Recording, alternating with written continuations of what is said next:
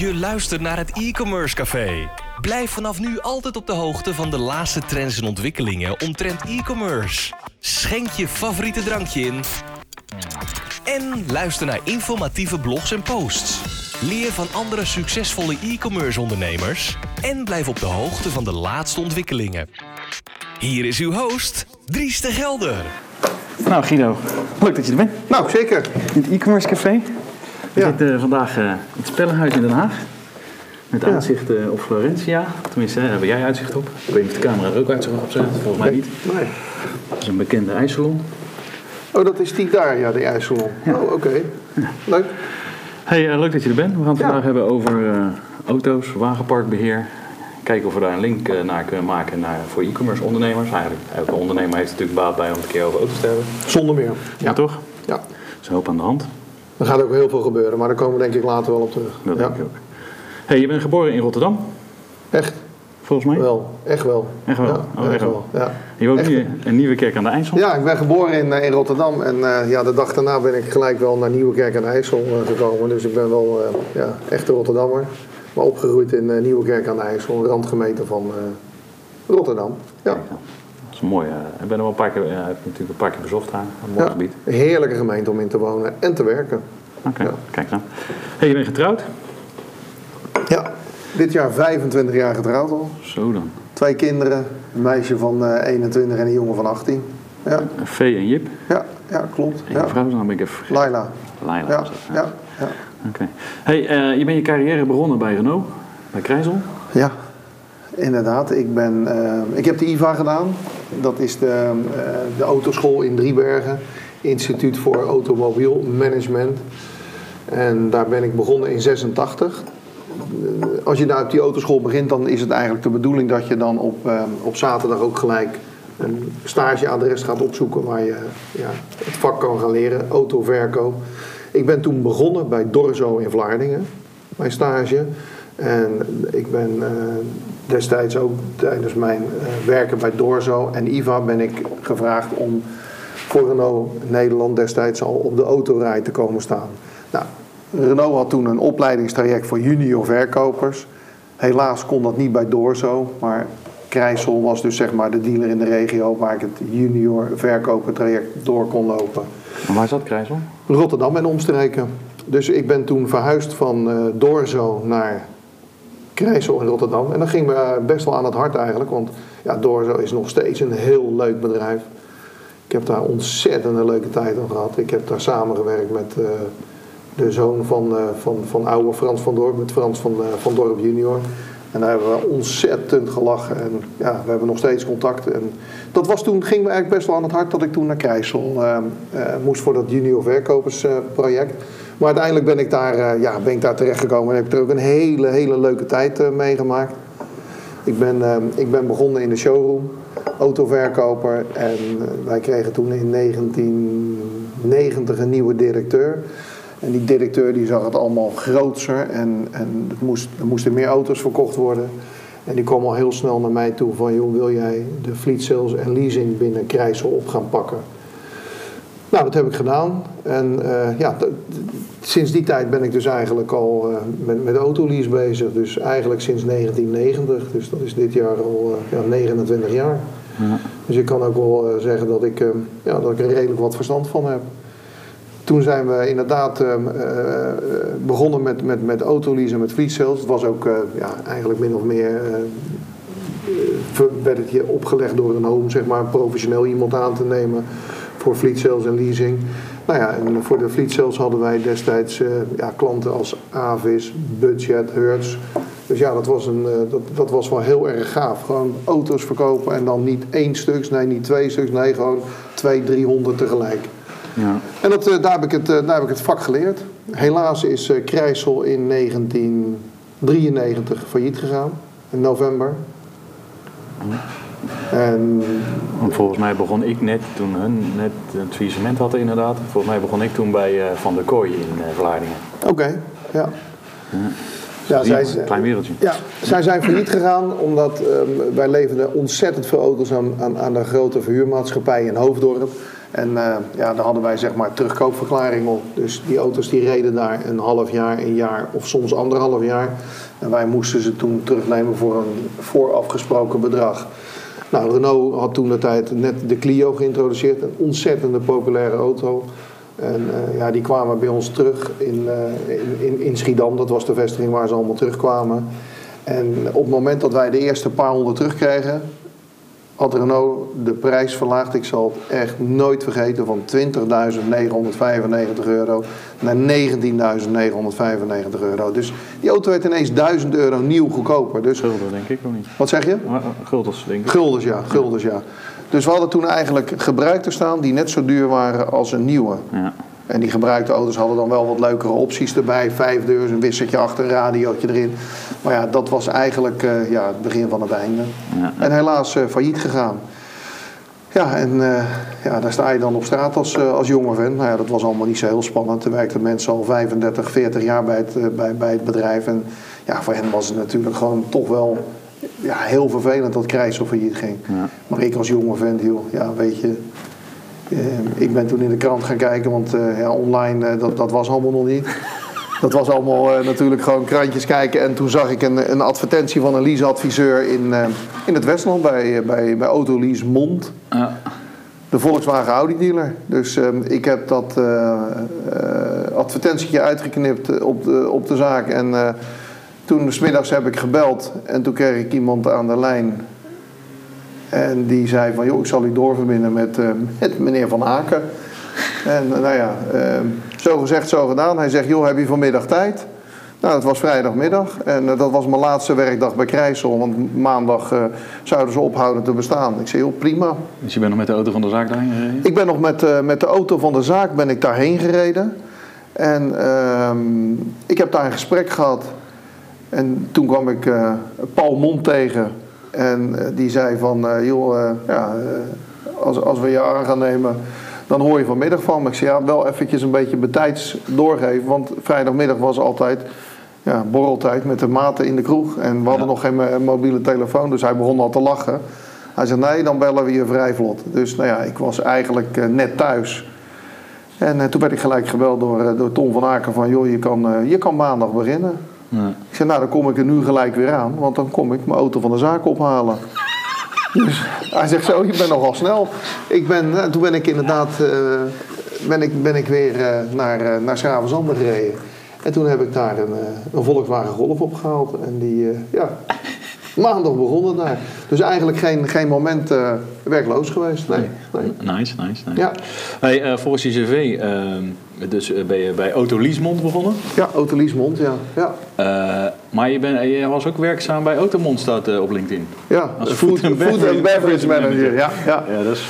Nou, dat is natuurlijk altijd een beetje, dat is altijd wel leuk gegaan. Ik, uh, ik, ja, ik, uh, ik hou nog steeds van, van lekkere hapjes en lekkere dingetjes. En dat is eigenlijk zo ontstaan op, op de vrijdagmiddagen. Toen begonnen we altijd van, joh, wat gaan we eten? Toen zei ze, nou, we nemen brood mee. Ik zei, nee, laten we nou eens lekker even wat gaan halen. Dus ja, ik heb dat erin gekregen bij, bij dat we vrijdagmiddag altijd uh, lekker een, een, een frietje of een satéetje of een dingetje en een Dat was dakje gingen halen. koopavond, dus dan bleef je lang hangen. Ja, exact, ja. ja. Bleven die mannen hangen. En uh, nou ja, wij bleven dan ook gewoon gezellig wat eten. En uh, dat was altijd super gezellig. En dat hebben we eigenlijk toen bij het nieuwe pand doorgezet. Toen zijn we dat altijd op vrijdagmiddag gaan doen. Ja. Altijd naar de, naar, de, naar de frietzaak in de Lier.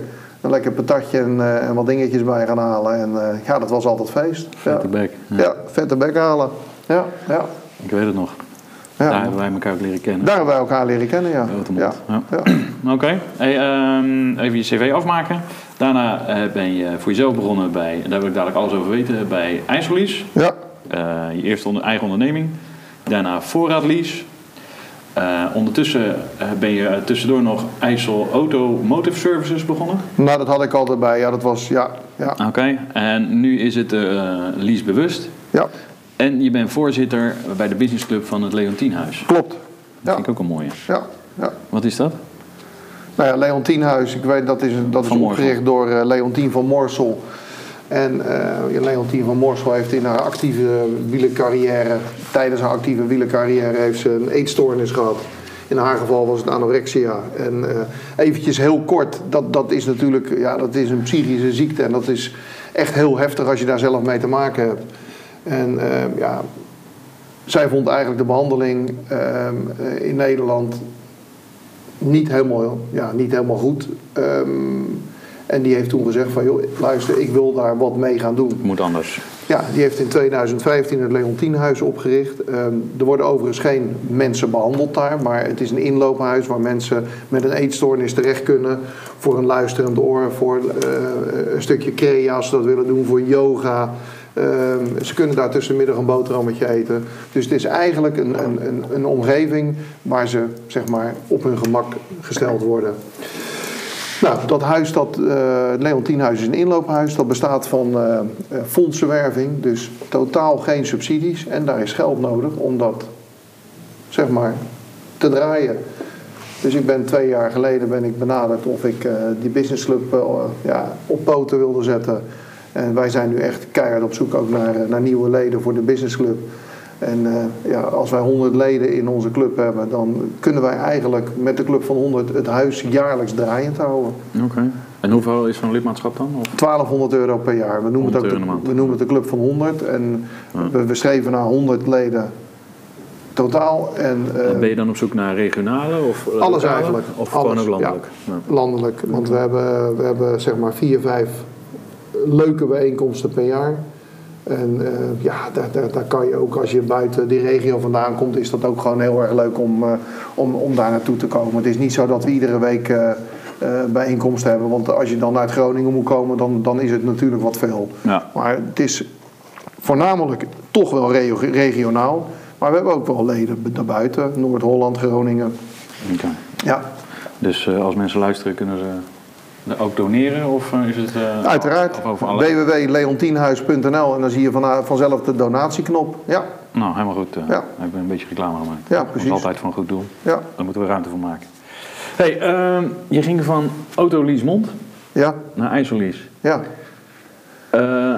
Waarom nam je die stap? Ik heb die stap gewoon genomen omdat ik bij Autoleasemond eigenlijk min of meer niet meer op één lijn zat met de, met de toenmalige eigenaar van het bedrijf. En ja, ik had ook een beetje genoeg van het reizen. Ik woonde in Nieuwekerk aan de IJssel. Het bedrijf was verplaatst naar, van Schravenzanden naar de Lier. Dus qua afstand voor mij wel iets minder. Maar het werd steeds drukker en drukker. Ik moest gewoon uh, eigenlijk om half zeven in de auto stappen. En dan was ik om zeven uur was ik op de zaak. En als ik om zeven uur of half acht ging rijden, dan was ik om negen uur. Ja. Dus ik was het reizen een beetje zat en ik was gewoon toe aan een nieuwe uitdaging. Nou, toen ben ik uh, uh, begonnen een, uh, een, een autoleasemaatschappij die zich echt puur op de regionale markt is gaan richten. Maar ik bedoel even het ondernemerschap, want het is Ja. wel een beslissing die je neemt om uh, niet meer voor een baas te werken Nee. uh, zelf. Nou, dat, ja, dat is eigenlijk gewoon vanzelf gegaan. Ik heb die, die keuze wel bewust genomen, maar ik heb niet altijd ge- geroepen van ik wil ooit zelfstandig ondernemer worden. Verre van dat, eigenlijk helemaal niet. Alleen ik, eh, ik had er gewoon heel veel zin in. Ik denk van, joh, wat ik hier, dat kunstje wat ik hier heb gedaan, ja, waarom zou ik dat niet gewoon in Nieuwekerk kunnen gaan doen? Dus lekker wonen in Nieuwekerk en lekker werken in Nieuwekerk. Ja. Dus ja, zo gezegd, zo gedaan. Uh, dus een autoleasemaatschappij voor eigen rekening en risico opgestart. Dus dat betekent zelf je auto's financieren, zelf de maandfacturering uh, draaien, zelf de telefoon opnemen, de bekeuringen doorbelasten, toestemming geven voor reparatie, onderhoud en schadeherstel toestemming geven voor het vervangen van banden. Dus eigenlijk het hele plaatje in huis. Nou, in je eentje? Ja, in mijn eentje. Maar ik heb destijds wel een bedrijf in de arm genomen die voor mij personeel op afstand leverde. Okay. Dus ik had geen mensen zelf op de payroll. Maar wij betaalden die mensen op afstand. En dat kantoor dat zat in Almere. En daar was mijn telefoon ook eigenlijk altijd naar doorgeschakeld. Want ze hadden daar een professionele telefoniste zitten. Een professionele meneer voor uh, uh, het onderhoud. Een professionele meneer voor, voor het schadeherstel. Uh, en een professionele boekhouder. Dus eigenlijk het hele plaatje wat we hadden, dat had ik in huis, alleen op afstand. Ja, en dat, dat, dat werkte bijzonder goed. Nice. Ja, en uh, ja, redelijk goed gegaan. Eigenlijk bijzonder goed vind ik zelf met, met, met, met het opbouwen van de leaseportefeuille. En uh, ja, toch wel een. Uh... Want wanneer kan je er een, in, hoe groot moet je wagenpark ongeveer zijn, wil je er een, een Nou, inkomen uithalen? Eh, dat, dat, dat was destijds, eh, als je vanaf een 3,500 auto's kon je wel een inkomen eruit gaan halen. En vanaf Zijn die 5, marges dan zo klein? ja, die zijn best wel klein allemaal, die marges. Dus dat is de- ook de reden dat ik het in 2012 weer verkocht heb. Want in je eentje eh, 3,500 auto's eh, onderhouden. Nou ja, dat doe je natuurlijk niet Ja, alleen, met- je met met je team erachter. Ja, oké, maar toch? Ja, dat is druk, dat is een druk bestaan. Ja, Maar als ik nu kijk naar mijn portefeuille, die is ook 4,500 auto's. oké. Dus ja, wat dat betreft eh, ontloopt elkaar dat niet zo heel veel. Maar het, is, ehm, ehm, het was een heel druk bestaan. En ik heb ook wel echt een club neergezet, vind ik, in de regio. Het was een bekende leaseclub, IJssellease, regionaal. Mensen wisten, die wisten mij te vinden. En ehm, ja, dat is gewoon best wel een, een succes geweest. Totdat de crisis kwam in 2000, ja eigenlijk 8, 9. Daaronder. Ja. Ik heb nog wel eens mensen van een bank gehad bij mij op, eh, op kantoor die zeiden van joh, waar financier jij je wagenpark? Zei nou, dat financier ik bij die en die bank. Ik noem even geen namen nu. Toen zeiden ze van nou, dat zouden wij wel over willen nemen, want wij zouden jou heel graag willen financieren. Nou, toen, eh, toen eh, in 2010, toen zei mijn huidige bank van joh, luister, wij gaan ermee stoppen met jou financieren. Want ja, de crisis was uitgebroken en zij wilden alleen nog maar financieren bij bedrijven met ja, Maar het wel goed gaat. nou ja, maar het ging wel goed bij mij, maar met, met, een, met een groot volume, met 5000 wagens of meer. Ja. Nou, dat had ik niet. Dus toen hebben zij gezegd van, joh, we gaan ermee stoppen. denk ik, joh, weet je, lekker belangrijk. En dan bellen we die gasten van die andere bank die bij mij eh, in 2008 waren. En eh, nou ja, eh, dan gaan die mij financieren. Dus die heb ik toen gebeld. Ja, Guido, wij hebben van het hoofdkantoor doorgekregen, wij mogen de automotive niet meer financieren. Nou, dan denk je als zelfstandig ondernemer, nou, dan bellen we de volgende. Helaas. Nou, toen heb ik ook eh, gezegd van, hoe gaan we dit nu aanpakken? Want er kwamen wel nieuwe orders binnen, alleen je kon ze niet meer financieren. Dus er ging heel veel eigen geld in zitten. Ja, op een gegeven moment is dat ook gewoon tot hier en niet verder. Nou, toen heb ik eh, nog wel wat constructies kunnen vinden dat de auto's wel eh, bij mij in de portefeuille kwamen, maar elders gefinancierd werden. En toen heb ik uiteindelijk in, eh, in, in, in 2000, eind 2010, begin 2011 gezegd van joh, ik ga afscheid nemen van IJssellies, want dit gaat gewoon niet. Nou, dan ga je zoeken naar een overnamepartner of een partner waar je mee samen gaat werken. Ja, dat is ook allemaal niet zo heel makkelijk. Heb je daar hulp bij gezocht bij die overnames of heb je het allemaal zo? Daar heb ik echt wel hulp bij gevonden. Ja, ja.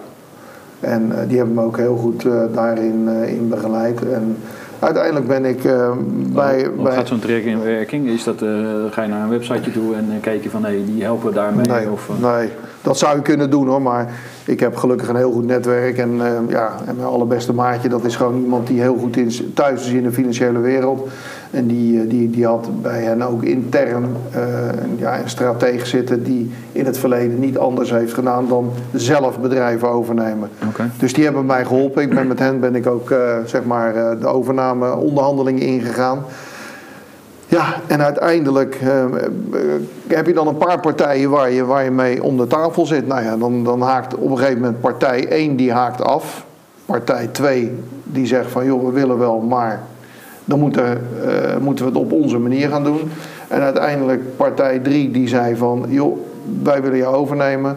En dat was de partij die zeg maar altijd al mijn back-office deed. Oké. Nou, dus eigenlijk was dat heel makkelijk. Ik zie het even als een, als een kledingkast. Kant A was voor de, de, de, back-office, kant B voor mij. Dus het was gewoon kledinghangertjes overhangen. Ja. Dus die overname was, eh, ja, die was vrij vlot gedaan. Dat is ook vrij simpel dan, omdat ja, ze wisten Ja. wel waar het om ging. Ze wisten Ja. ook precies wat er speelde. Ja, ja, ja. Maar het gaat je wel aan je hart als ondernemer natuurlijk. Als je, als je, als je, als je min of meer afscheid moet nemen van je, van je, van je, van je leasebedrijf. Wat deed dat met jezelf? Ja, nou ja, gewoon eh, toch wel met je handen in het haar van, joh, wat gaan we nu doen? Ja. Had ja. het nog eh, gevolgen op eh, privé thuis? Nee, nee. Dan kan je wel scheiden? Nee, nou, nee, ik kan het niet scheiden. Dat, dat vind ik altijd heel knap als ondernemer. Zeggen van, joh, ik hou privé en werk gescheiden. Tot op zekere hoogte kan dat. Maar als het zover is dat je, dat je eigenlijk je, je, je bedrijf verkoopt... en dat je het niet meer... eh, dat je, dat je, ja, je zit gewoon zonder werk eigenlijk daarna. Je hebt, je hebt niks meer. Ja. En ook geen inkomen, want je hebt geen... Nee, je eh, hebt ook geen inkomen meer. geen, nee, eh, nee, nee, nee. Dus nou ja, dat, dat, dat was best wel even heel heftig. Dus ook, eh, Of heeft de overname ook nog wat opgebracht? Ja, maar dat moest ik weer. dat heeft zeker wat opgebracht. En met dat geld kon ik mijn crediteuren aflossen. Want ik heb natuurlijk ook niet alles goed en op tijd kunnen betalen. doordat je in een, eh, in een, Ja, in een financiële dip zit. Dus je bent eigenlijk met een nul kon, eh, Ja, uitgekomen, ja, alleen ja. zit je... Oké, en, en nu? Ja, en nu? Nou ja, Oké. toen ben ik. eh, En had toen- Leila een goede baan in die tijd? Of zat hij in de zaak?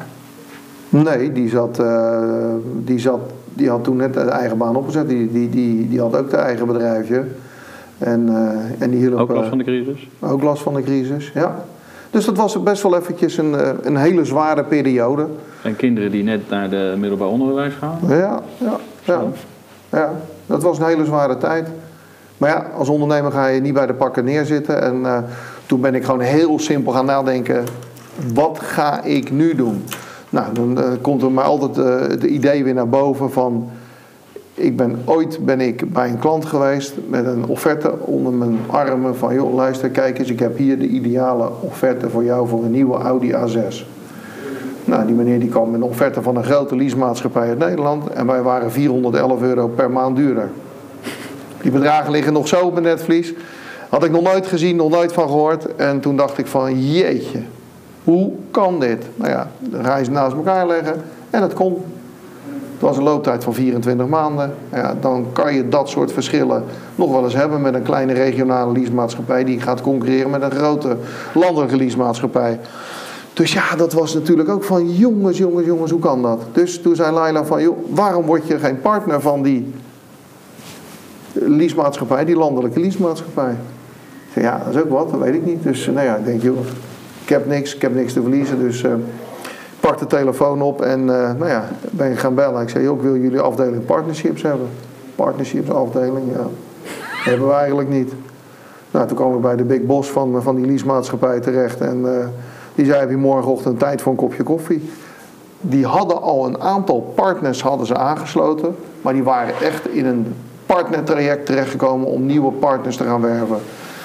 Dus ja, de volgende dag daar om, eh, om tien uur op de koffie en om, eh, om twaalf uur waren we partners. Dus ik had weer een businessmodel.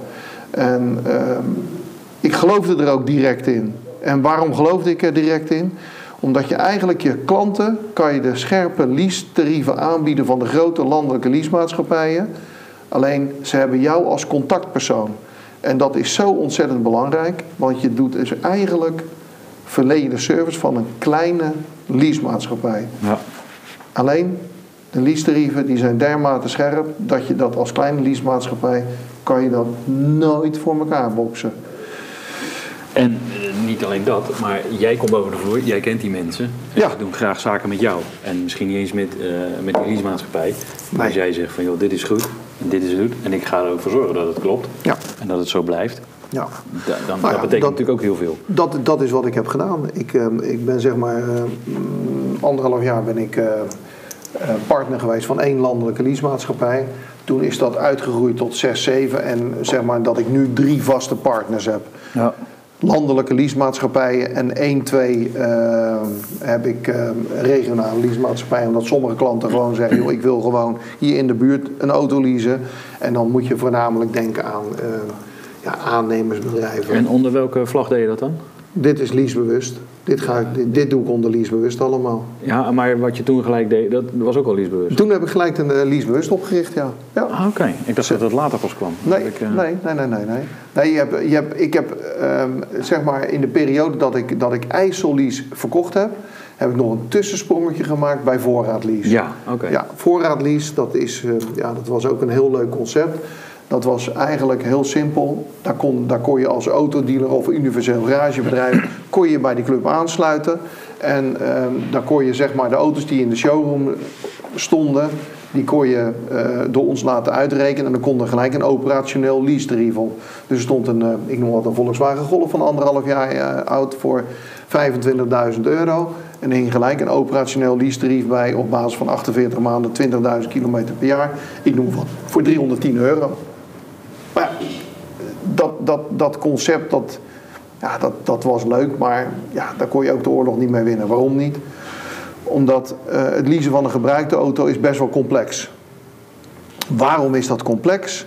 Omdat als je een nieuwe leaseauto inzet, begin je gelijk vanaf dag 1 het reparatie, onderhoud en vervanging bandenpotje te vullen. Dus, ik noem maar wat, er gaat 30 euro per maand gaat er in dat potje. Nou, het eerste jaar heb je onderhoud nul, tweede jaar komt er wat aan, derde jaar ja, weer wat meer, vierde jaar nog meer. Dus dat potje is dan goed gevuld. Maar ga je nou een auto inzetten van anderhalf jaar, moet je eerst met terugwerkende kracht toch even dat potje vullen. Want die, die auto wordt niet op banden afgeleverd met 8 mm profiel. Die auto die heeft een aantal kilometers gereden. Dus eh, er zal er eerder een uitlaat vervangen moeten worden. Er zullen eerder remschijven, remblokken, noem maar op vervangen moeten worden. Dus eigenlijk, een gebruikte auto leasen was in veel gevallen net zo duur als een nieuwe. Dus ik ben daar eigenlijk uh, ja, vanaf gestapt en Vrij snel. in, ja, toen ben ik vrij snel eruit gestapt. En toen heb ik gezegd van joh, we gaan, eh, we gaan leasebewust beginnen. En leasebewust, uh, ja, we hebben nu gewoon uh, onwijs een leuke leasemaatschappijen waar we mee samenwerken. En de klant heeft gedurende de looptijd van... Want je werkte met meerdere samen? Je hebt een partnership met meerdere leasemaatschappijen? Ik heb nu meerdere leasemaatschappijen, okay. ja. ja. Um, het leuke is, gedurende de looptijd ben ik aanspreekpunt van mijn klant. Dus als een klant bij een grote leasemaatschappij zit en die heeft een vraag over een factuur, dan kan hij mij bellen. En het grote voordeel is, als een klant met een relatief klein wagenpark van 10, 15 auto's of zelfs soms één of twee auto's, als die een vraag hebben over een factuur en die moeten naar zo'n grote leasemaatschappij bellen, ja, dan krijg je eelt op je vingers van toets 1, toets 3, toets 4. En dan word je gewoon, dan word je gewoon als, als, als kleine ondernemer word je daar niet vrolijk van. Gek van. Ja, word je, daar word je gewoon echt gek van. En nu bellen ze met mij en dan zeg ik van, joh, luister, je hoort van mij. Nou, 9 van de 10 keer kan ik direct antwoord geven. En als ik niet direct antwoord kan geven, dan ga ik eventjes bellen. Maar ik heb de juiste telefoonnummers. Dan kom ik gelijk op de, directe, op de juiste afdeling terecht. En dan kan ik, kan ik gelijk met, met, met de klant overleggen. Ik krijg geen bandje, nee. nee ah, maar ja, het mooiste voor de, voorbeeld vind ik nog altijd, dat was een aantal jaar geleden. Een klant bij mij die leaste een auto, daar werd ingebroken. Uh, en, dat was een, een BMW. Uh, airbags eruit, navigatiesysteem. Uh, een schadepost van 13.000 euro. Nou, op een gegeven moment word ik gebeld door die klant. Joh Guido, ik weet niet wat die leasemaatschappij in de hand heeft, maar ik krijg een eigen bijdrage voor die schade van 3000 euro. Ik zeg, dat klopt niet. Dat mag maximaal 150 euro zijn. Dus ik ga bellen. Kijk, een, een, een, een dametje aan de lijn zegt, ja nee, maar dat klopt wel. Want uh, je moet zoveel procent van de accessoires die in de auto zitten, moet je betalen uh, als eigen bijdrage. Ik zeg, maar luister, uh, jonge dame, dit zijn geen accessoires, dit zijn opties. Die zijn onlosmakelijk verbonden met de auto. Als die niet in de auto zitten, functioneert de auto niet. Oh, ik ga het even navragen. Nou, inderdaad, toen kregen we dus de manager van de schadeafdeling aan de lijn. Die joh, Guido, je hebt helemaal gelijk. Klant een creditnota van 3000 euro en uitsluitend 150 euro eigen risico. Dus ik durf ook stellig te beweren dat ik in heel veel gevallen voor mijn relaties geld, geld bespaar. Ik zeg altijd maar, als je een factuur krijgt van de, lease, van de leasemaatschappij, maandtermijn, brandstof, bekeuringen, mij niet bellen. Dat is gewoon, ja weet je, daar kan ik niks aan veranderen. Maar krijg je eens een keer een, een, een verhaal over, of een factuur over schade, of wat dan ook, iets wat daar buiten zit, en je denkt van, hè, zit dat goed, mij bellen. Dan kan ik gelijk zeggen, akkoord of niet akkoord. Ja. Hey, en wat is jouw verdienmodel dan? Mijn verdienmodel is, wij krijgen een vergoeding van de leasemaatschappij voor ieder contract wat wij inzetten. Um, dus als je direct bij die leasemaatschappij zou leasen, mm kan het zijn dat je goedkoper uit bent. Kan zijn. Alleen wij als lokale ondernemers hebben in vele gevallen betere afspraken met de lokale dealers. Klinkt raar, maar is waar. Wij krijgen vaak net eventjes die extra korting die we nodig hebben dan dat de leasemaatschappijen krijgen. De leasemaatschappijen die hebben met de importeurs op landelijk niveau kortingsafspraken gemaakt. En ja, wij kunnen daar vaak onder dat we dus een hogere korting kunnen aanbieden. Maar ik zeg altijd maar, als je die auto's bij mij leest, ben je afhankelijk van het type auto misschien zelfs wel iets goedkoper uit. Maar als ik gewoon gemiddeld kijk, ben je om en nabij de 10 tot 18 euro per maand ben je duurder uit. Maar dan durf ik stellig te beweren, dan heb je ook altijd de service en het luisterend oor wat je eigenlijk als ondernemer wil hebben. Ja, Duidelijk. Hey, en die, eh, de, de, als jij dus een, zeg maar een leasecontract, want zo mag ik het Ja, noemen, ja. een auto aanbrengt bij die leasemaatschappij, ja. is het dan een eenmalige ja vergoeding eenmalige vergoeding. en niet de- per looptijd? Nee, nee, Oké. nee, nee. Dat heeft ook met, met, met een bepaalde wet te maken dat het van de over- overheidswegen niet meer mocht. Dus, Oh, ja, ja. ja. Dus ja, wij doen gewoon aardig wat contracten en dan krijg je gewoon eh, iedere keer als je een contract inzet, krijg je daar een vergoeding voor. En de leasemaatschappijen zijn ontzettend blij met ons, want ze hebben in het verleden hebben ze geprobeerd om de lokale ondernemers, dus de, nou ja, de, de IJssel om de hoek hier, om die als klant te krijgen. Ja. Maar dat hebben ze helemaal verkeerd aangepakt. Want zoals je weet zitten heel veel leasemaatschappijen in Almere. Nou, ze hebben destijds een jaar of vier, vijf geleden hebben ze allemaal accountmanagers aangenomen uit de regio die dus zeg maar de lokale markt Rotterdam, Den Haag, eh, Utrecht, Gouda, nou eh, Maastricht aanpakken. Maar dat werd allemaal vanuit Almere werd dat gedaan. Nou, dan kom je in Rotterdam en dan, eh, dan komt er zo'n zo'n meneer, zo'n accountmanager met zijn Amsterdamse accent van joh, moet je niet een auto leasen bij mij. Dus die accountmanager die zegt natuurlijk al, joh, ben je niet goed of zo, dat doe ik lekker hier in de buurt. Ja. Nou, dus dat is eigenlijk een grote flop geworden. En vandaar dat bij heel veel leasemaatschappijen de partnerships op dit moment zo ja, floreren. Ja. Het zijn de snelst groeiende afdelingen binnen de leasemaatschappijen. Oké. Want de leasemaatschappijen, het, het, is geen een groeimarkt meer. want ze wisten niet eens wat het was. eh, voor Nou, ze wisten wel wat het was. Alleen ik was wel een van de eerste in Nederland die bij die grote eh leasemaatschappij Almere partner is geworden. En wij zijn eigenlijk op dit moment, de, de, de- bij, bij, bij de leasemaatschappijen die met partnerships werken, zijn wij de snelst groeiende poot binnen de leasemaatschappijen. Oké, ja, ja, echt heel gaaf. Ja, en het grote voordeel is voor mij, je doet wat je leuk vindt. Ja. Dus koffie drinken bij klanten, eh, de klanten goed helpen, zorgen dat ze klant bij jou blijven. Als de klant een probleem heeft, problemen oplossen.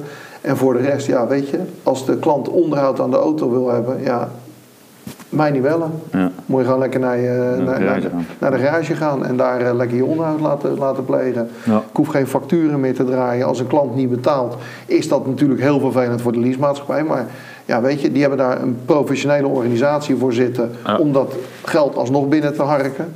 Dus ja, eh, mij zijn eigenlijk alle dingen die ik wat minder leuk vind aan het autoleasevak, zijn uit mijn handen genomen. Oké. En dat komt alleen maar ten gunste van de klant. Oké, duidelijk. Ja. Hey, eh, we zijn nog steeds, nog steeds wel met je cv bezig, dus maar dit is wel een mooi verhaal. Uh, Isolis Automotive, wat is dat dan? Nou, dat was eigenlijk, eh, ja, dat, niet- dat, dat, was Dat bestaat heel- nog steeds, toch? Nee, heb ik, eh, dat bestaat niet meer. Nee, nee, nee. Dat is nog niet zo heel lang geleden is dat, eh, is dat uitgeschreven. Maar wat deed ik nou? De auto's die uit, eh uit, uit IJssellease kwamen, die gingen naar IJssel Automotive en die werden daar verkocht. Ah, oké. Dus dat was eigenlijk mijn gebruikte ja, autohandel. Oké. En daar kocht ik ook nog wel eens auto's in om weer door te verkopen. Ja, Oké, slim is dat. Nou, Ja. toch? Ja. Oké. Hey, ehm, we zitten hier natuurlijk voor de e-commerce ondernemers. ja. Ehm, nou hebben wij natuurlijk eh, eh, huismoeders die eh, thuis een webshop hebben, maar we hebben ook ja, webshops met, als we dat vergelijken Ja, met ja. bol.com, die zitten nog niet in mijn klantengroep, maar Nee. ik heb wel al partijen die echt wel meer dan 10 miljoen euro omzet zetten, hebben. Ehm, dus die hebben weer een hele andere constructie. Maar laten we eens even bij die kleintjes beginnen. Als je zeg maar, wanneer ga je eigenlijk denken aan, weet je je rijdt natuurlijk vaker privé een auto.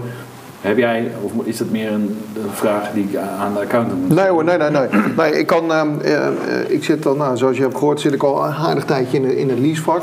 Maar ik heb, ik heb ook ondernemers die eh, bij mij komen die zeggen, ja jeetje, wat moet ik nou doen? Ik ben, eh, ik ben, ik, ik ben, ik ben eigenlijk net een jaar bezig.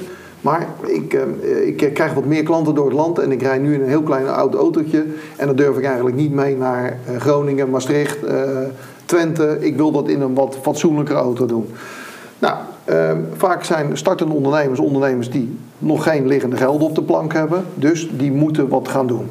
Nou, dan, dan zijn er, eh, vind ik altijd voor een, een, een, een ondernemer twee mogelijkheden. Dat is om, je kan zeggen van, joh, ik, of eigenlijk drie mogelijkheden. Je kan een goedkoop autootje kopen. Maar dan kom je waarschijnlijk weer bij hetzelfde verhaal uit waar je nu in rijdt. Dus die valt dan meestal af.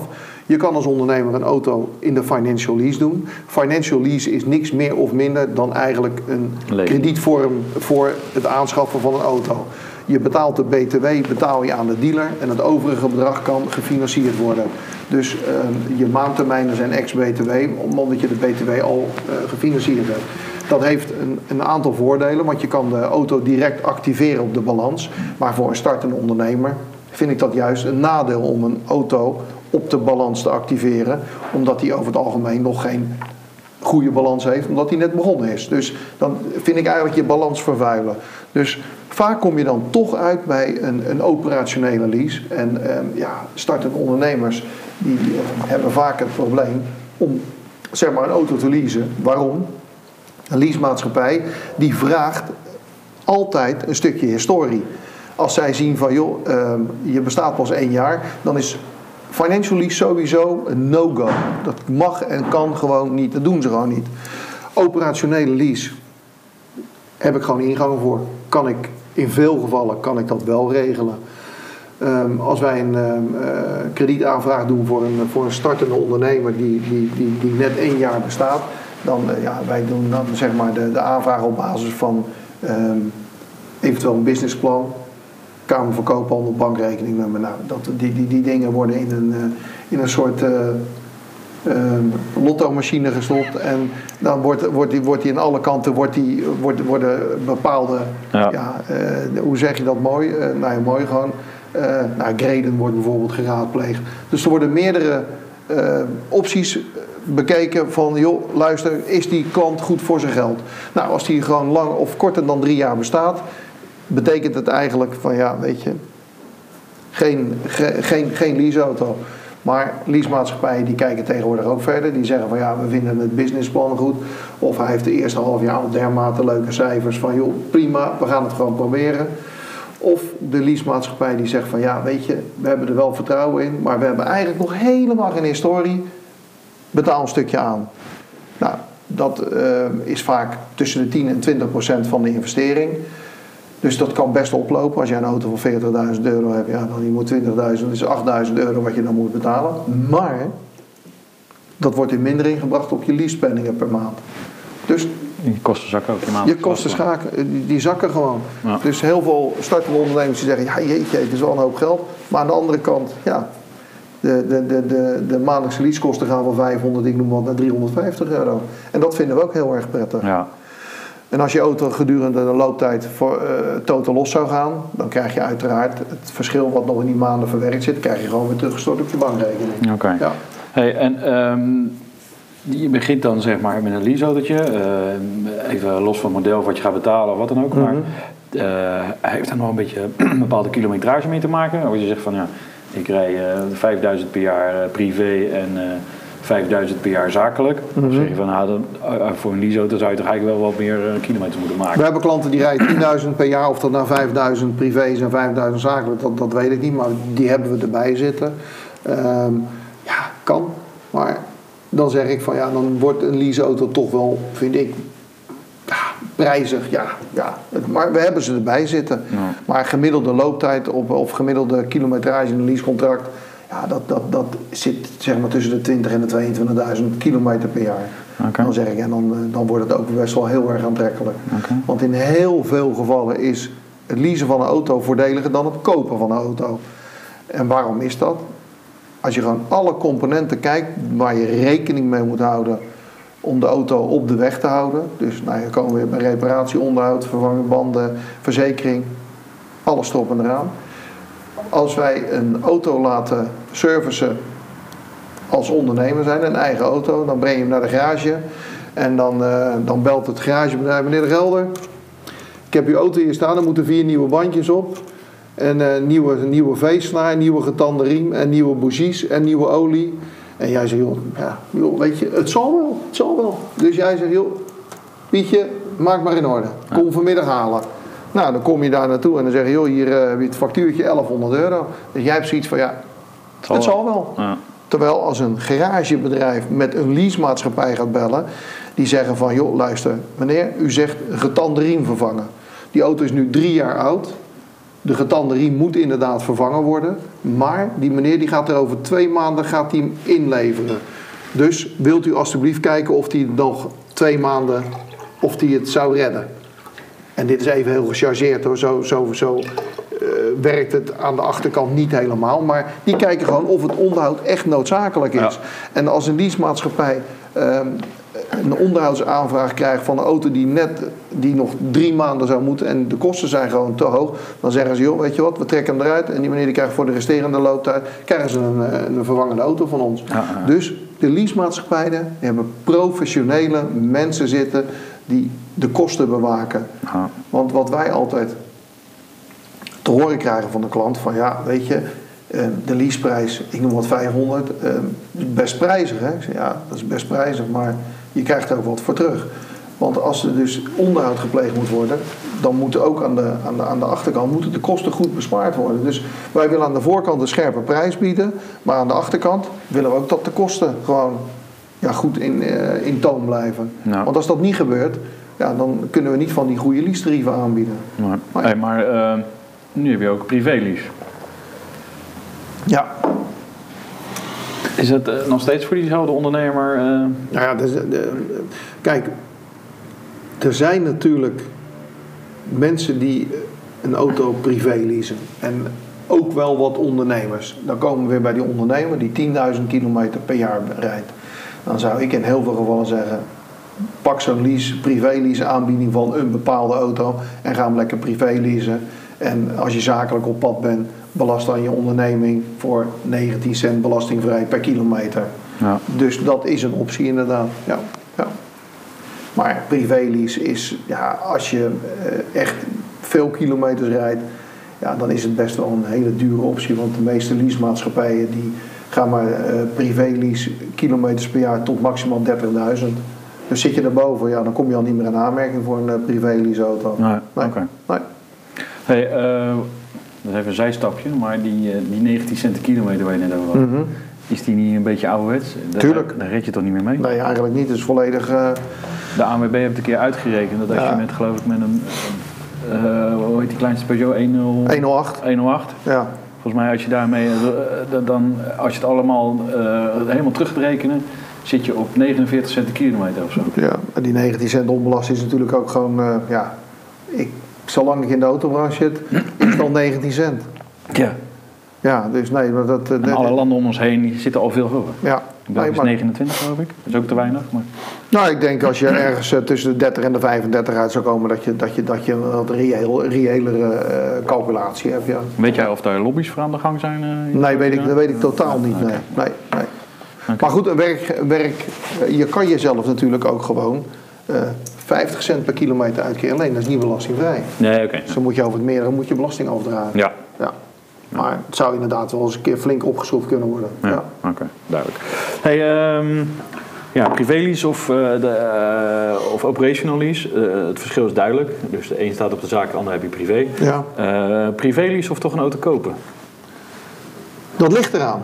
Of als ondernemer kopen? Nou, laten we het zo zeggen. Als jij als, eh, als, als particulier de overweging maakt van... joh, luister, ik wil een, een, een, nieuwe, een nieuwe auto kopen. Kijk, bij gebruikt is, is privélease of, of gebruikt kopen... is heel simpel, gebruikte auto kopen. Ja. Maar wil je per se in een nieuwe auto rijden... dan moet je heel goed kijken wat je gaat doen. Ik zeg altijd maar zo, je hebt twee soorten privélease. Privélease van een auto die in de showroom staat... en dan laten uitrekenen wat die per maand in de privélease kost... Maar je hebt ook privélease van de acties, de, de actie-privélease auto's. Die de leasemaatschappijen per bosje inkopen bij een importeur. Als jij bijvoorbeeld zegt, ik, koop een, ik wil graag een auto merk X nieuw kopen. En privéleasemaatschappij heeft exact dezelfde auto in de actie. Ja, dan is privélease vele malen voordeliger. Nou, Alleen, er zitten natuurlijk ook wel een beetje haken en ogen aan. Want er wordt wel eventjes gekeken of je dat kan betalen. Je moet als ehm, eh, privépersoon enorm veel aanleveren bij de privéleasemaatschappij. Je loonstroken, eh, eh, of je getrouwd bent, gescheiden, alimentatie, of dat... eh, nou, ik heb toevallig net een artikel gelezen erover. Ik heb er een heel klein beetje verdiept. Maar totaal niet interessant is als je weer een huis wil kopen. Want dan word je, krijg je Ja. veel minder hypotheek. Of, Ja. Ja, nou weet ik even niet precies, maar er wordt volgens mij van de totale lease som die je betaalt, stel je voor die auto die, die, die, die kost eh, 100 euro per maand en je leest hem 48 maanden. Van die 4800 leasepenningen die je moet betalen, wordt er 65% even uit mijn hoofd, hè, dat kan iets afwijken, maar 65% wordt zeg maar als lening wordt gemeld bij het BKR. zo. Dus- Ja, Eh, ja, een fors bedrag. ja, ja je, kan, je kan echt in de problemen komen. Ja. Ja. Nou, niet in de problemen, maar je krijgt gewoon je, je hypotheek niet rond. Dus als jij eh, van plan bent om een nieuw huis te kopen, Geen privélease. nee, geen privélease. Nee. Nee. Oké. Ehm, zelf eh, heb ik gekozen voor een auto van 15 jaar oud vanwege eh, Ja, de lagere bijtelling. ja, De auto is waard, eh, weet ik veel, 3000 euro. Dus dan betaal je 35% bijtelling, Ja. geloof ik, naar de dagwaarde. ja. ja. Ehm, is dat iets om over Ja. na te denken? Of Dat is zeker iets om over- ja, race. Ik heb- ga gewoon een auto leasen. Nee hoor, ik heb de laatste acht jaar ook in een Youngtimer gereden. En dat was een BMW. En eh, die is in juli is die, eh, is die naar de garage gegaan. En, ja, weet je, nou, niet overleden, maar gewoon dat je zegt van joh, tot hier en niet verder. Ja. En dat, is nog, dat gaat me nog steeds aan het hart. Want ik vind nog steeds, dan gaat mijn auto hard spreken, maar auto's van 15, 20 jaar oud, dat waren tenminste auto's met een gezicht. Ja. Tegenwoordig zijn er toch heel veel auto's eenheidsworsten. Ja. Ze lijken allemaal ontzettend veel op elkaar.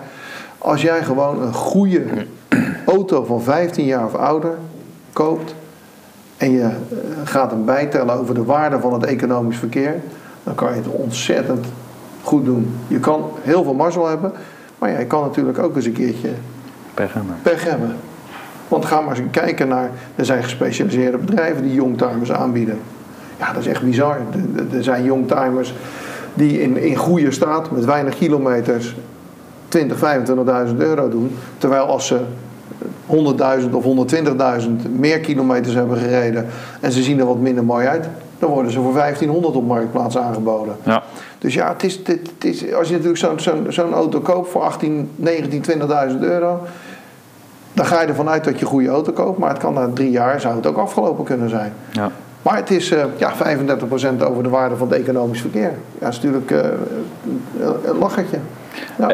Eh, eh, wat een hoop mensen vergeten, maar dat zijn mijn boekhouder. Ik weet niet of jij dat weet. Dat je ook nog eh, anderhalf procent van de nieuwwaarde moet betalen elk jaar. ja, over de btw-correctie. Ja, zoiets ja. Ja, nou ja, dat, is- dat, maar dat, Die vergeet iedereen altijd even Die vergeet iedereen altijd, ja. En auto's 15 jaar en ouder zijn dat weer andere bedragen. Dan is dat weer, is even uit mijn hoofd, tot 15 jaar 1,36% en 15 jaar en ouder 2,36% of zo. Maar dat, dat, dat is iets wat, wat, ja, dan gaan we echt in het, eh, in het fiscale gedeelte. En daar weet ik best wel wat vanaf, maar dan, om inderdaad exact dan die bedragen aan te geven, dat durf ik even niet te zeggen. nee. Nee. Duidelijk. Hey, mooi. Eh, dan ben je met je onderneming aan het groeien. Eh, er komt een mannetje bij en die moet ook af en toe door het land rijden, of in een busje of in een auto. Eh, begin je dan gebruiken of ook gelijk leasen? Of wat? Ja, weet je, dat is natuurlijk altijd heel erg moeilijk. Waar moet je dan als ondernemer rekening mee houden? Zeg Dan maar? moet je gewoon als ondernemer rekening houden. Je moet natuurlijk gewoon het kostenplaatje gaan maken van, je, weet je, die monteur die kost, eh, of, of die extra werknemer kost, kost op jaarbasis kost die zoveel centjes. En eh, een, een auto, ja, kost zoveel centjes? ook zoveel centjes. En dan moet je gaan kijken. En, en als, als je, als je eh, wat, wat ik heel vaak meemaak, is dat ondernemers die gaan, die gaan groeien en die willen er iemand bij gaan nemen.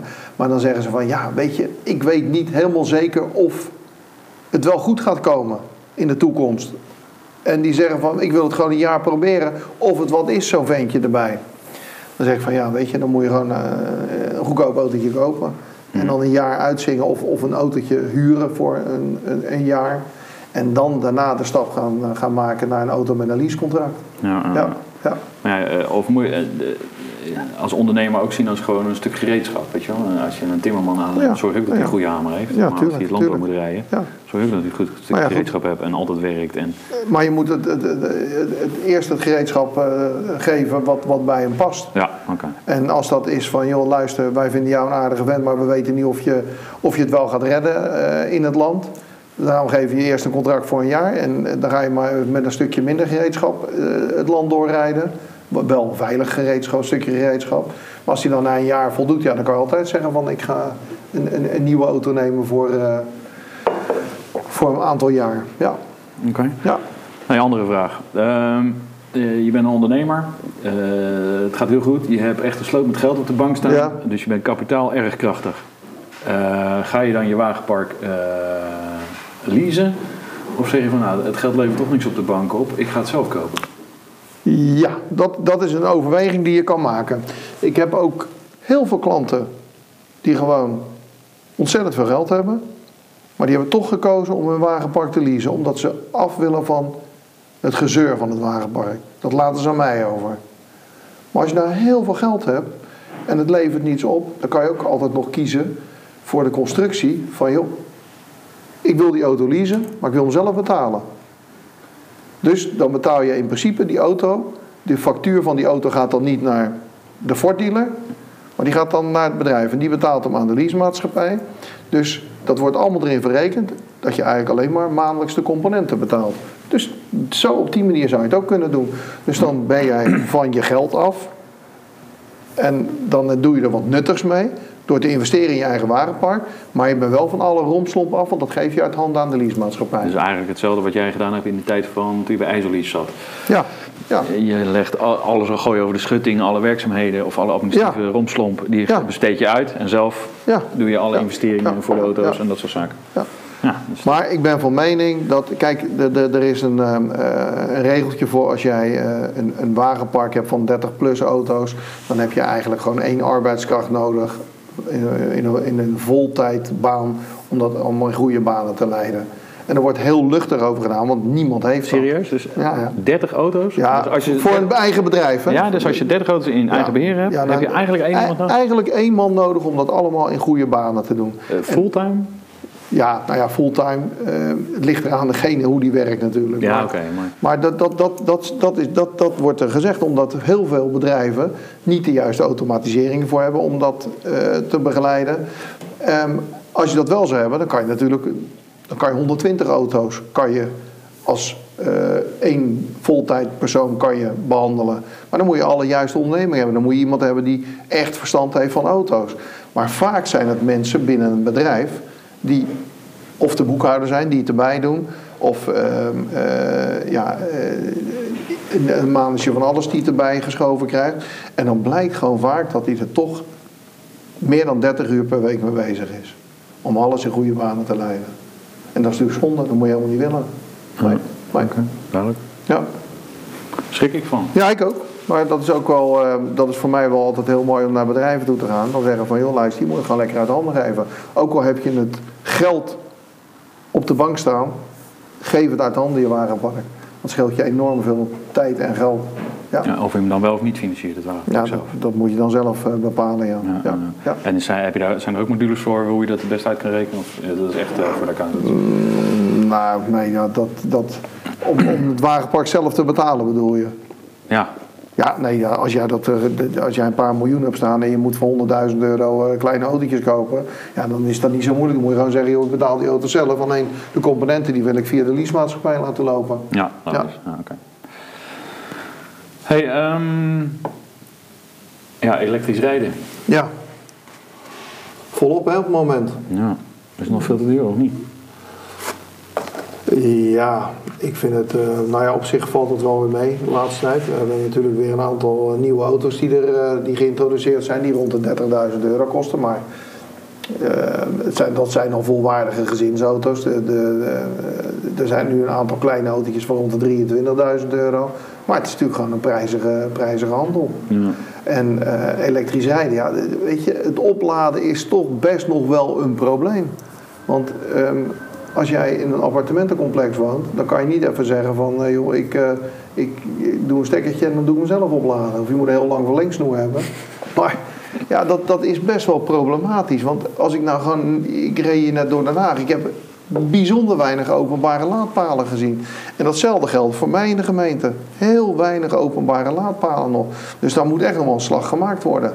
Kijk, ehm, een elektrische auto, als jij gewoon eh, iedere dag van A naar B rijdt, binnen een bepaalde eh, eh, afstand, dat die actieradius heen en weer aan kan, prima. Topoplossing, fantastisch. Maar ja, als jij natuurlijk toch heel de dag op de weg zit en je rijdt 500, 600 per dag, is een elektrische auto is prima te doen. Alleen ja, dan zou je toch wel tijd tussendoor moeten nemen om die auto op te laden. Ja. En alles is te leren. Want ik ken ook mensen die zijn al met een elektrische auto naar Spanje geweest. Die zijn met een elektrische auto naar eh, wintersport geweest. En eigenlijk waren ze allemaal heel erg bang. Oh jee, oh jee, oh jee. Maar het viel mee. Het viel allemaal mee. Ja. Maar Het is alleen plannen. het is plannen en je moet wat minder gehaast zijn. Want als jij gaat tanken, dan kan je in principe binnen twee minuten kan je weer onderweg zijn. Ja. Maar met elektrisch laden ben je toch altijd minimaal, voor 80% bij snel laden, altijd minimaal tussen de 20 en de 25 minuten kwijt. Minimaal. Oké. Dus het is wel goed te doen. Maar ik vraag me af of inderdaad ehm, het de toekomst is, hè, elektrisch rijden. We Ja. hebben ook nog waterstof. Ja, ik zag al eh, dat je nu bij de Shell eh, van die autootjes kan krijgen waar je een soort vloeistof in doet en dan, eh, Oh, weet ik niet. Volgens mij eh, zag ik dat bij mijn Hermes. eh Ja, kan best. maar gaat, Maar ja, ik, ik denk dat waterstof er ook best nog wel eh, eh, een, een- hele serieuze gooi kan gaan doen naar de meest verkochte milieuvriendelijke auto in de toekomst. Ja. Want dat is natuurlijk gewoon, eh, dan kan je, eh, dat is zelfs met auto's tanken langs de snelweg en de uitstoot is ook nul. Mm.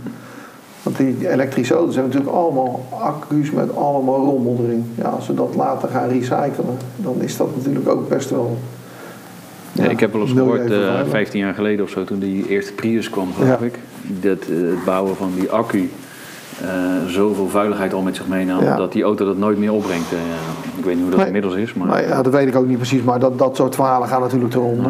En eh, ja, dat is natuurlijk ook best lastig. Ik denk, ik, ik, ik denk dat, dat we daar nog een slag kunnen gaan maken met, met auto's op waterstof. Er zijn natuurlijk een aantal merken die nu waterstofauto's leveren. En eh, ja, we, we zullen zien wat de tijd ons gaat brengen. Ja, heb je toevallig eh, zondag met Lubach nog gekeken? ja. Over, die, over de trein en zo. Ja. Dat vond ik ook eh, eigenlijk. wat hij aankaart gewoon. Dat, dat, Dat is top. Dat, Dat we binnen Europa nog steeds een goede treinverbinding hebben. Nee. Nee. Nee, maar om je een voorbeeld te geven. Vorig jaar wilde ik naar de, ben ik naar de Formule 1 geweest. Ieder jaar ga ik naar een Formule 1 race. Nou, ik, moest naar, eh, ik ben vorig jaar, of dit jaar naar Monaco geweest. Ik denk, joh, ik ga eens lekker met de trein. Maar ja, dan ga je kijken. We gaan met z'n tweeën 300 euro. Retourtje met de trein. Met z'n tweeën 600. Vlieg met KLM voor 80 euro de man. Dus Ja. dan denk ik van ja, op een of andere manier zullen we toch moeten gaan proberen om het openbaar vervoer te gaan, gaan stimuleren. Ja. Als ik naar mijn zakenpartner in Enschede ga met de trein, het retourtje, ik ga dan eerste klas, want dat vind ik prettig, maar het retourtje naar Enschede vanaf mijn woonplaats is bijna net zo duur als een retourtje Alicante met vliegtuig. Overigens, wie is dan jouw zakenpartner in Enschede? Want ik zit daar eh, binnenkort. 6 januari of 8 januari zit ik daar. Ja, Autolease Center. Oh, nee. Ja. Ik kwam vorig jaar ook weer eigenlijk hetzelfde met IJssellies, dat je druk krijgt, mannetje erbij, maar dat wilde ik niet. Ik heb geen zin in mensen op de payroll, dus toen heb ik een bedrijf in Enschede in de arm genomen, wat voor mij eh, back-office activiteiten verricht. Oké, ja. nice. Ja, Ik zit bij Mr. Wilson. Ken je? nee, nee, nee, nee, ken ik niet. Ja, die is heel goed met. eh eh, hij heeft ook een online winkel in. eh, ja, eh, en auto's eh, van Duitsland naar Nederland halen. En, Oké, en eh, die heeft daar een bedrijf in. Dus ik Oké. eh, ben wel benieuwd, want die doet het heel erg goed. eh, ik zie Ja. hem overal voorbij komen. Met, eh, dus ik ben wel benieuwd naar zijn verhaal. Hm. Hey, eh, andere oplossingen inderdaad, dus eh, waterstof. Ja. Veel anders heb je eigenlijk niet, denk ik, of wel, op korte termijn. ja, nee, nee, ik denk het Geen ook niet. windmolentje mijn auto zitten. Nee, ja, windmolens ook nog niet, nee. En eh, ja, misschien kolen, maar dat is ook natuurlijk niet. Ja, de, Nee, de nee, Sint ja. is daar nog mee gekomen. Nee, ik denk, ik denk, ja, die twee opties, daar zullen we een keuze toe- tussen moeten gaan maken. Ja, Ja. Hey, ehm, wat vind jij van de nieuwe maatregelen van 130 terug naar 100? Ja, geneuzel. Ja? Ja.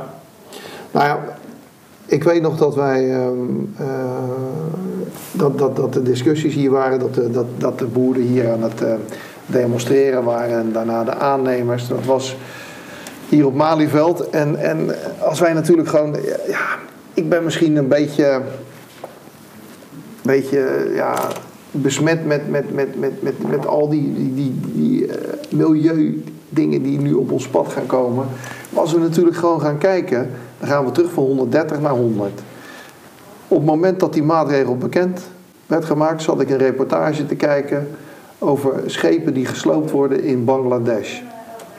Nou, die worden gewoon met eh, vol gas worden die op de stranden worden die gevaren. De olie wordt gewoon, eh, de, de, die laten ze eruit lopen. Ze gaan, eh, de, de mensen in korte broek gaan die schepen uit elkaar lossen. De, de, de brandstof wordt daar gewoon in, de, die wordt in de grond gegooid. Die, die, die motoren die, die laten ze draaien totdat de brandstof allemaal weg is. Ja, dan denk ik ook, wat, ja, weet je, ja, ik kan er gewoon niet bij. Nee, ik kan er gewoon echt niet bij. Wij zijn echt zo netjes hier in Nederland. En dat we er wat met z'n allen aan moeten doen, natuurlijk. Maar als we dan, ehm, als ik in Enschede ben en ik mag 100 rijden en ik ga 13 kilometer de grens over, dan mag ik gewoon onbeperkt hard rijden. Als mijn auto 400 kilometer per uur kan, zou ik daar 400 mogen rijden. Ja, waar zijn we mee bezig? Ja, het slaat helemaal niet. Nee, ik vind dat echt nergens op slaan. En wat- nogmaals, en ik vind, al die bordjes weer, dat je weer... weer eh, Ja. eh, nou ja. Ik zag die man die ze, die, ze, die ze een paar jaar geleden had gemaakt met 130. En die mocht ze nu weer terug gaan zetten naar 100. Die man die was, die was blij. Ja, dat is een ondernemer. Die vindt het echt geweldig. Die voorstander. Ja, dat zou ik ook zijn. Kijk, dat we er wat aan moeten doen met z'n allen ben ik helemaal mee eens hoor. Maar kom op hé. Even wat, wat minder geneuzel allemaal. Ja, hè? En ook weer met die, met, met, met die PFAS. En, en ach, man, man, man. Nee, ik, eh, ik krijg de kriebels ervan. Ja. Oké, ehm, ik heb hier nog staan auto's met reclame. ja. Is dat... heet het? Je kan natuurlijk eh, privé-auto's met reclame rijden. Krijg je korting op de leaseprijs. Krijg je korting op de Ja, leaseprijs. klopt. Ja. Maar als ondernemer, wat zou je doen? Zou je met je, wanneer ga je met je eigen merk erop rijden? Of, Nou ja, dat is heel simpel. Kijk, ehm, er staat daar een busje, Social Cleaning Company. Nou, die rijdt, ehm, ja, dat is een busje met, met reclame erop. Maar als ik dan ehm, daarnaar kijk, dan zou ik zoiets hebben van, ja, weet je, prachtig hoor, die reclame erop, maar zorg in ieder geval dat je bus schoon is. Ja. ja. Ik zou altijd bestelbusjes altijd met reclame van de zaak erop rijden. En ik vind als mensen in een eh, auto van de zaak rijden en die betalen bijtelling, gewoon een personenauto. Ehm, ja, dan vind ik niet dat je ze moet verplichten met, eh, met, met eh, reclame op de zaak. Maar als, als, als er een werknemer is die de auto niet privé gebruikt, joh, prima. Als er reclame op zit, prima. Ja, Oké. Nou, leasen voor starters hebben we al een beetje doorgenomen. ja, Ehm autotips voor ondernemers. ja. Heb je die? Nou ja, dicht eraan. Kijk, eh, heel Nou, simpel. eh, Zelf voor mij bijvoorbeeld, eh, wat ik heel fijn vind, is dat ik heb nu zo'n tankpasje. Mhm. En dat ik gewoon, weet je wel, hoe vaak ik ook tank, krijg maar één factuurtje in de maand. Ja, dat, dat is inderdaad, dat heb ik zelf ook en dat is ideaal. En een auto was, weet je, alles wat ik Geen, doe. geen, geen bonnetjes kwijtraken. En tegenwoordig zit ook mijn OV erop. Ja, Dus ik kan Ja. ook nog met diezelfde pas met openbaar vervoer rijden. Ik Top. één factuurtje in de maand. top, top. Nou, dat is natuurlijk toch ook waar we naartoe gaan. Hè?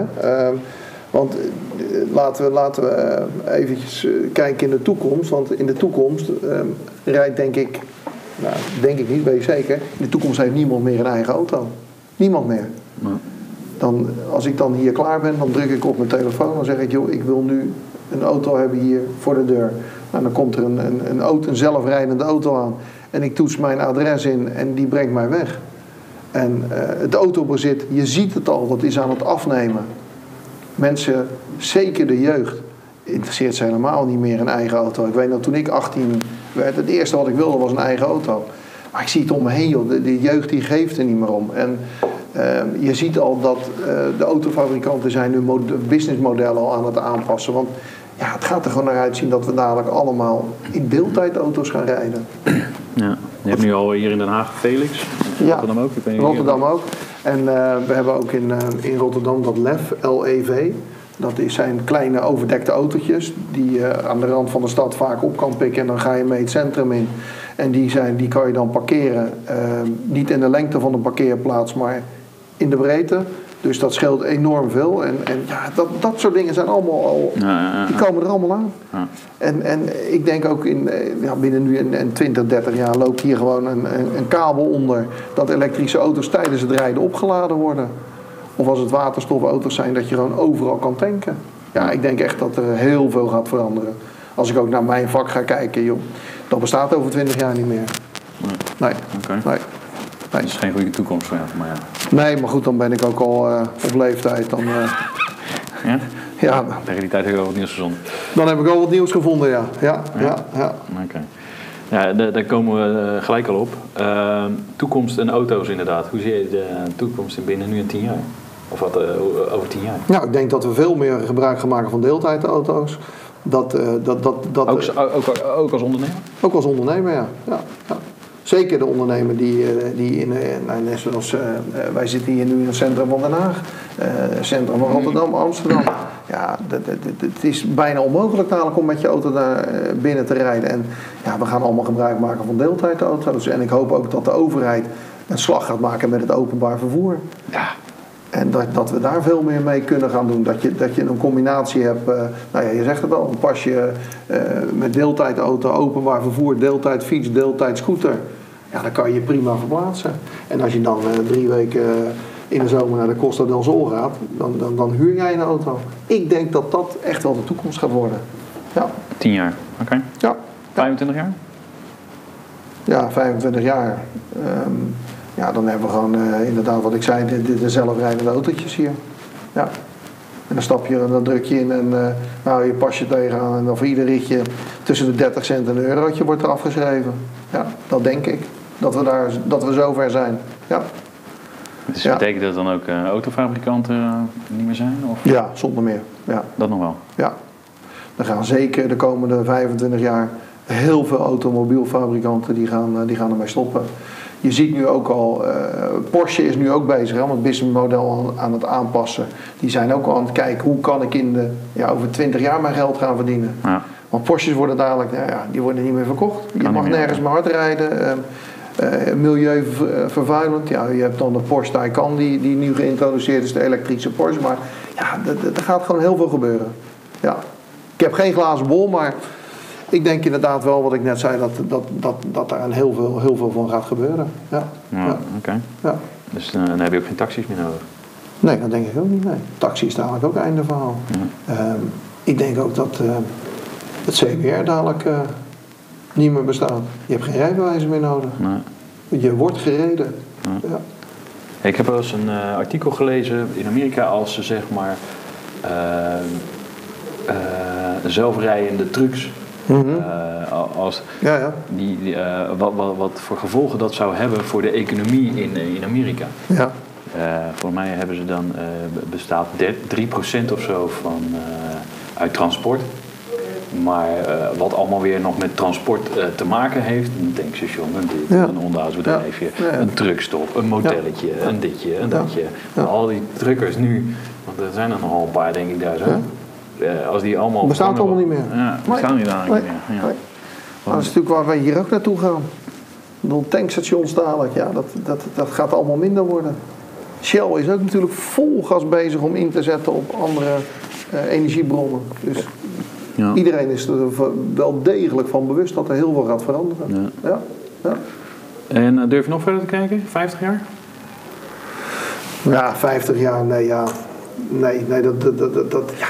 Ja, ik heb wel eens een eh, eh, filmpje gezien eh, van een, een soort dat we dan eh, in een soort drones vervoerd worden. ja. En weet je wel, dan heb je ook geen parkeerproblemen meer, want die drone is gewoon, die, die plak je hier zo aan je ruit en je stapt zo je huis binnen, zeg maar, weet je ja. En of je dan op, op 500 hoog woont of op eh, beneden, eh, beneden Maakt niet uit. Maakt niet uit. Je Nee. plakt hem gewoon aan je raam en je loopt naar binnen. Ja, nou ja, de drones zullen inderdaad best wel denk ik, een hele grote rol gaan spelen. En, en ook misschien wel gewoon voor het, eh, voor het vervoer hier.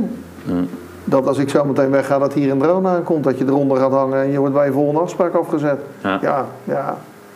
Ja, ik weet het, misschien, misschien rijden we dan helemaal niet meer in auto's. Ja, dat zou, dat, dat zou best kunnen, ik weet het niet. Nee. Ik weet het ook niet. Nee. Nou, spannend man. Nou, Hey Guido, ik denk dat we een hoop eh, dingen ja, ik auto's wel zeker. Ja, leuk was het. Zeker, maar we zijn nog niet Ja. klaar, want ik heb altijd nog een vastvragenrondje. Aha, oké. Dus eh, ik weet niet of je daarvoor klaar bent. Ja. Hoeveel is genoeg? Dus het is meer voor jou privé. Hoeveel is genoeg? Ehm, daar ben ik altijd heel makkelijk in. Werken kan je altijd. Je kan je drie slagen in de ronde werken. Ehm, ik ben niet rijk qua geld. Ik maak niet al te veel uren. Daardoor ben ik privé heel erg rijk omdat ik de leuke dingen kan doen die ik wil doen. Ja. Dus zoals ik nu, nu voel, voel me als een vis in het water. Oké. Ja. Dus Maar eh, er is niet een bedrag dat je zegt van als ik dat nu op een rekening Nee. heb, dan... eh, Nee, nee, nee. Nee, zeker, dat, dat, die, die bedragen interesseert me eigenlijk helemaal niet zoveel. Nee. Ik ben ook zeker niet bezig met eh, heel ver in de toekomst kijken. Voordat we het gesprek eh, begonnen, toen, hoorden we natuurlijk, hadden we het erover over eh, een gezamenlijke bekende die was overleden. En dan denk ik van ja, weet je, je kan natuurlijk nu zeggen van ik moet ontzettend veel geld gaan sparen voor de toekomst. Maar de toekomst is vandaag en die is morgen en voor mij niet over 15 jaar. Dus zoals ik nu voel en wat ik nu lekker verdien, prima. Helemaal naar mijn zin. Ja. Oké. Ik denk dat je de volgende vraag eh, eh, geen antwoord kan geven, maar ik ga hem toch stellen. Omdat toen ik jou belde van wil je een podcast met me opnemen, Mhm. toen zei je, goh, ik weet pas sinds gisteren wat het is. Ja, ja, ja, ja, ja, ja, ja, ja. Vond ik wel, eh, dus eh, jouw favoriete podcast? Nee, niet, weet ik niet. Nee. Nee. nee. Heb je al een eh, eentje van mij geluisterd? Ja, ja, ja, ja. Die heb ik al geluisterd. En ik moet je zeggen, dat is eh, erg relaxed, want ik ben, eh, ben, niet, ik ben geen lezer, geen boekenlezer. Krant lees ik nog wel iedere ochtend, maar het is wel relaxed om gewoon eh, een podcast aan te zetten en te luisteren. Ja. Nou ja, mijn, mijn volgende vraag heb je ook al eh, beantwoord, maar eh, je laatst gelezen managementboek. En je, leest, je houdt niet van lezen. Nee. Heb je, lees je wel eens een managementboek of heb je die gelezen? Nee. Nee, ik heb geen managementboeken gelezen, maar ik ben wel lid van diverse ondernemersverenigingen waar we dit soort dingen wel gewoon klassikaal behandelen. Zo heb ik volgende week ook weer een, eh, een, een, ondernemersontbijt, 19 december. En daar gaan we dus ook weer kijken van, joh, luister, doe je het wel goed als, als manager of als ondernemer? Waar zijn de verbeterpunten? Waar moet je op letten? Dus ik lees het niet, maar ik volg wel altijd dat soort bijeenkomsten waar het eh, in besproken wordt. Ja. Oké. Ja. Dus je hebt ook niet een boek dat je zegt van oké jongens, eh, ondernemers, dit moet je lezen, lezen want dit gaat je verder. Sterker nog, ik heb nog nooit in mijn hele leven een boek gelezen. Oké, Nee, nee dus heb ik niet. Nee. oké, Nee. Nee. bijzonder. Ja, ja. Nee, ik ben Ja. ook pas heel laat begonnen hoor. Ik, ja, ik ben gewoon geen lezer. Ik Nee. nee. En daarom podcasts vind ik wel leuk. En dat hetzelfde is met, eh, met, met leesboeken. Dat is ook gewoon prima voor mij. Maar lezen, ik heb er geen geduld voor. Nee, nee. Oké. Eh, Amazon. Ja, We zitten natuurlijk voor de e-commerce ondernemers. ja. Dus eh, ik weet niet of jou wat zegt, maar denk je dat het een kans is of een bedreiging? Kans. Ja, en waarom? Ja, weet je, ehm, ze gaan er toch wel aankomen. Amazon. Dus moeten we dan eh, alles tegen proberen te houden? Of nee, dan moet je met open arm ontvangen. En laat ze maar lekker gewoon komen naar Nederland. Dan, ja, dan wordt iedereen die dezelfde dienstverlening levert ook weer op scherp gezet. Dus ik denk dat het alleen maar goed is. Ja. Ja. Nou, mooi. Ik ben overigens al, wij, wij kopen al heel lang bij Amazon. Ja? Wij hadden vroeger een, eh, een, een postbus in Amerika. Dus kon je bij Amazon Amerika kon je bestellen, werd naar de postbus eh, eh, ge- gestuurd waar, die wij hadden in Amerika. En dan kreeg je een berichtje van joh, de doos is vol. En dan kan ik hem versturen. Dus er kwamen meerdere aanbieders werden er in die postbus geleverd. En dan, dan was er een meneertje die hield al die postbussen in de gaten. En als die vol was, die doos, dan plakte hij hem dicht en dan stuurde hij naar ons toe. Had je die gezamenlijk eh, met vrienden of Nee, eh, hadden wij zelf. Ja, je family? Ja. Met je gezin? ja gewoon ons gezinnetje, ja. Ja, oké. Ja. Bestelde je er al zoveel online? Ja, omdat ik vroeger 150 kilo woog, kon ik geen kleding kopen in Nederland. Kocht ik alles in Amerika. Dus truien, broeken, alles. En dat werd dan naar die, eh, naar die, naar die postbus gebracht en samengevoegd en verstuurd. En mijn vrouw deed heel veel in Amerika voor haar webshop bestellen. Oké. Ja. Dus dat is allemaal wel een stuk makkelijker nu. Mooi. Ja, En trouwens, eh, inderdaad, je bent een hoop afgevallen. ja, ja. In de tijd dat ik jou kende, inderdaad. Was, eh, Ruim 50 kilo. Ik denk, eh, ik denk 50? ja, 50. Zo, Ja, ja, knap hoor, Reno. Petje af. ja. En zelf gedaan, hè. Ja. Dat is nog veel mooier, hè? Minder eten en eh, gezonder eten. En heel veel bewegen. Ja. Lekker. Zeker. Hoe vaak, eh, of hoe lang draag je een spijkerbroek zonder te wassen? Nou, dat is iets wat mij vanmorgen ook eh, kwam me dat zo in me op. Dan zag ik een spijkerbroek liggen die ik gisteren aan had. Dan denk ik van, joh, hoe lang heb ik hem aangehad? En toen dacht ik van, nou, even, dan ga, en dan ga ik, ik doe thuis de was bij ons dus. Oké. En toen ben ik eh, terug gaan denken, denk ik van, nou, ik heb hem denk ik al eh, drie of vier keer aangehad, dus de was in. Ja. En afhankelijk van wat je ermee doet, hè. Ja, ja, ja. Kijk, als je gewoon 's morgens je spijkerbroekje aandoet en je bent de hele dag in en om rond kantoor, dan vind ik dat je die dag daarna nog wel eh, een keertje kan dragen. Maar ja, Oké, nou bescheiden, dat is netjes. ja ik ben daar, eh, ja, ja. Oké. Ja, je hoort mensen die eh, zeggen dat ze nooit een spijkerbroek wassen. Nooit. Nooit. Maar die doen hem af en toe in de vriezer leggen, zeggen ze. En, eh, ja, bacteriën eruit ja dat, dat, dat ken ik van wielrenbroeken. Dan die zeem in de vriezer leggen. Maar Ja. die, die was zo'n spijkerbroek nooit, want hoe langer je hem draagt, hoe lekkerder die zit. Zonder te wassen. Nou, ik vind het juist wel weer lekker als die gewassen is, dat die weer even lekker strak zit. Ja. Ja, ja. Hey eh, Guido, eh, tot slot. Eh, als mensen contact met je willen opnemen, Ja. hoe kunnen ze je dan bereiken? Ja, telefonisch en via de website. Op de website staan alle gegevens, mijn mobiele het vaste nummer. En dat is leasebewust.nl. Daar kan je alles van me vinden. Oké. Ja, Nou, eh dankjewel. eh, ja graag gedaan. En voor je tijd. Ja, ik En, vond het eh, erg leuk, Dries. Ik ook. Ja, En eh eh, Spellenhuis, wederom bedankt voor de accommodatie. ja. En de koffie natuurlijk. Heerlijke koffie, ja. Weer bedankt voor het luisteren. Vergeet je niet te abonneren voor onze podcast. Geef een aantal sterren die jij vindt dat we verdienen. En schrijf een review met wat jij vindt wat goed ging of verbeterd kan worden. Ga naar e-commercecafé.nl voor de laatste ontwikkelingen en de show notes van deze podcast. En word lid van onze community. Tot de volgende. En tot die tijd lekker veel online verkopen.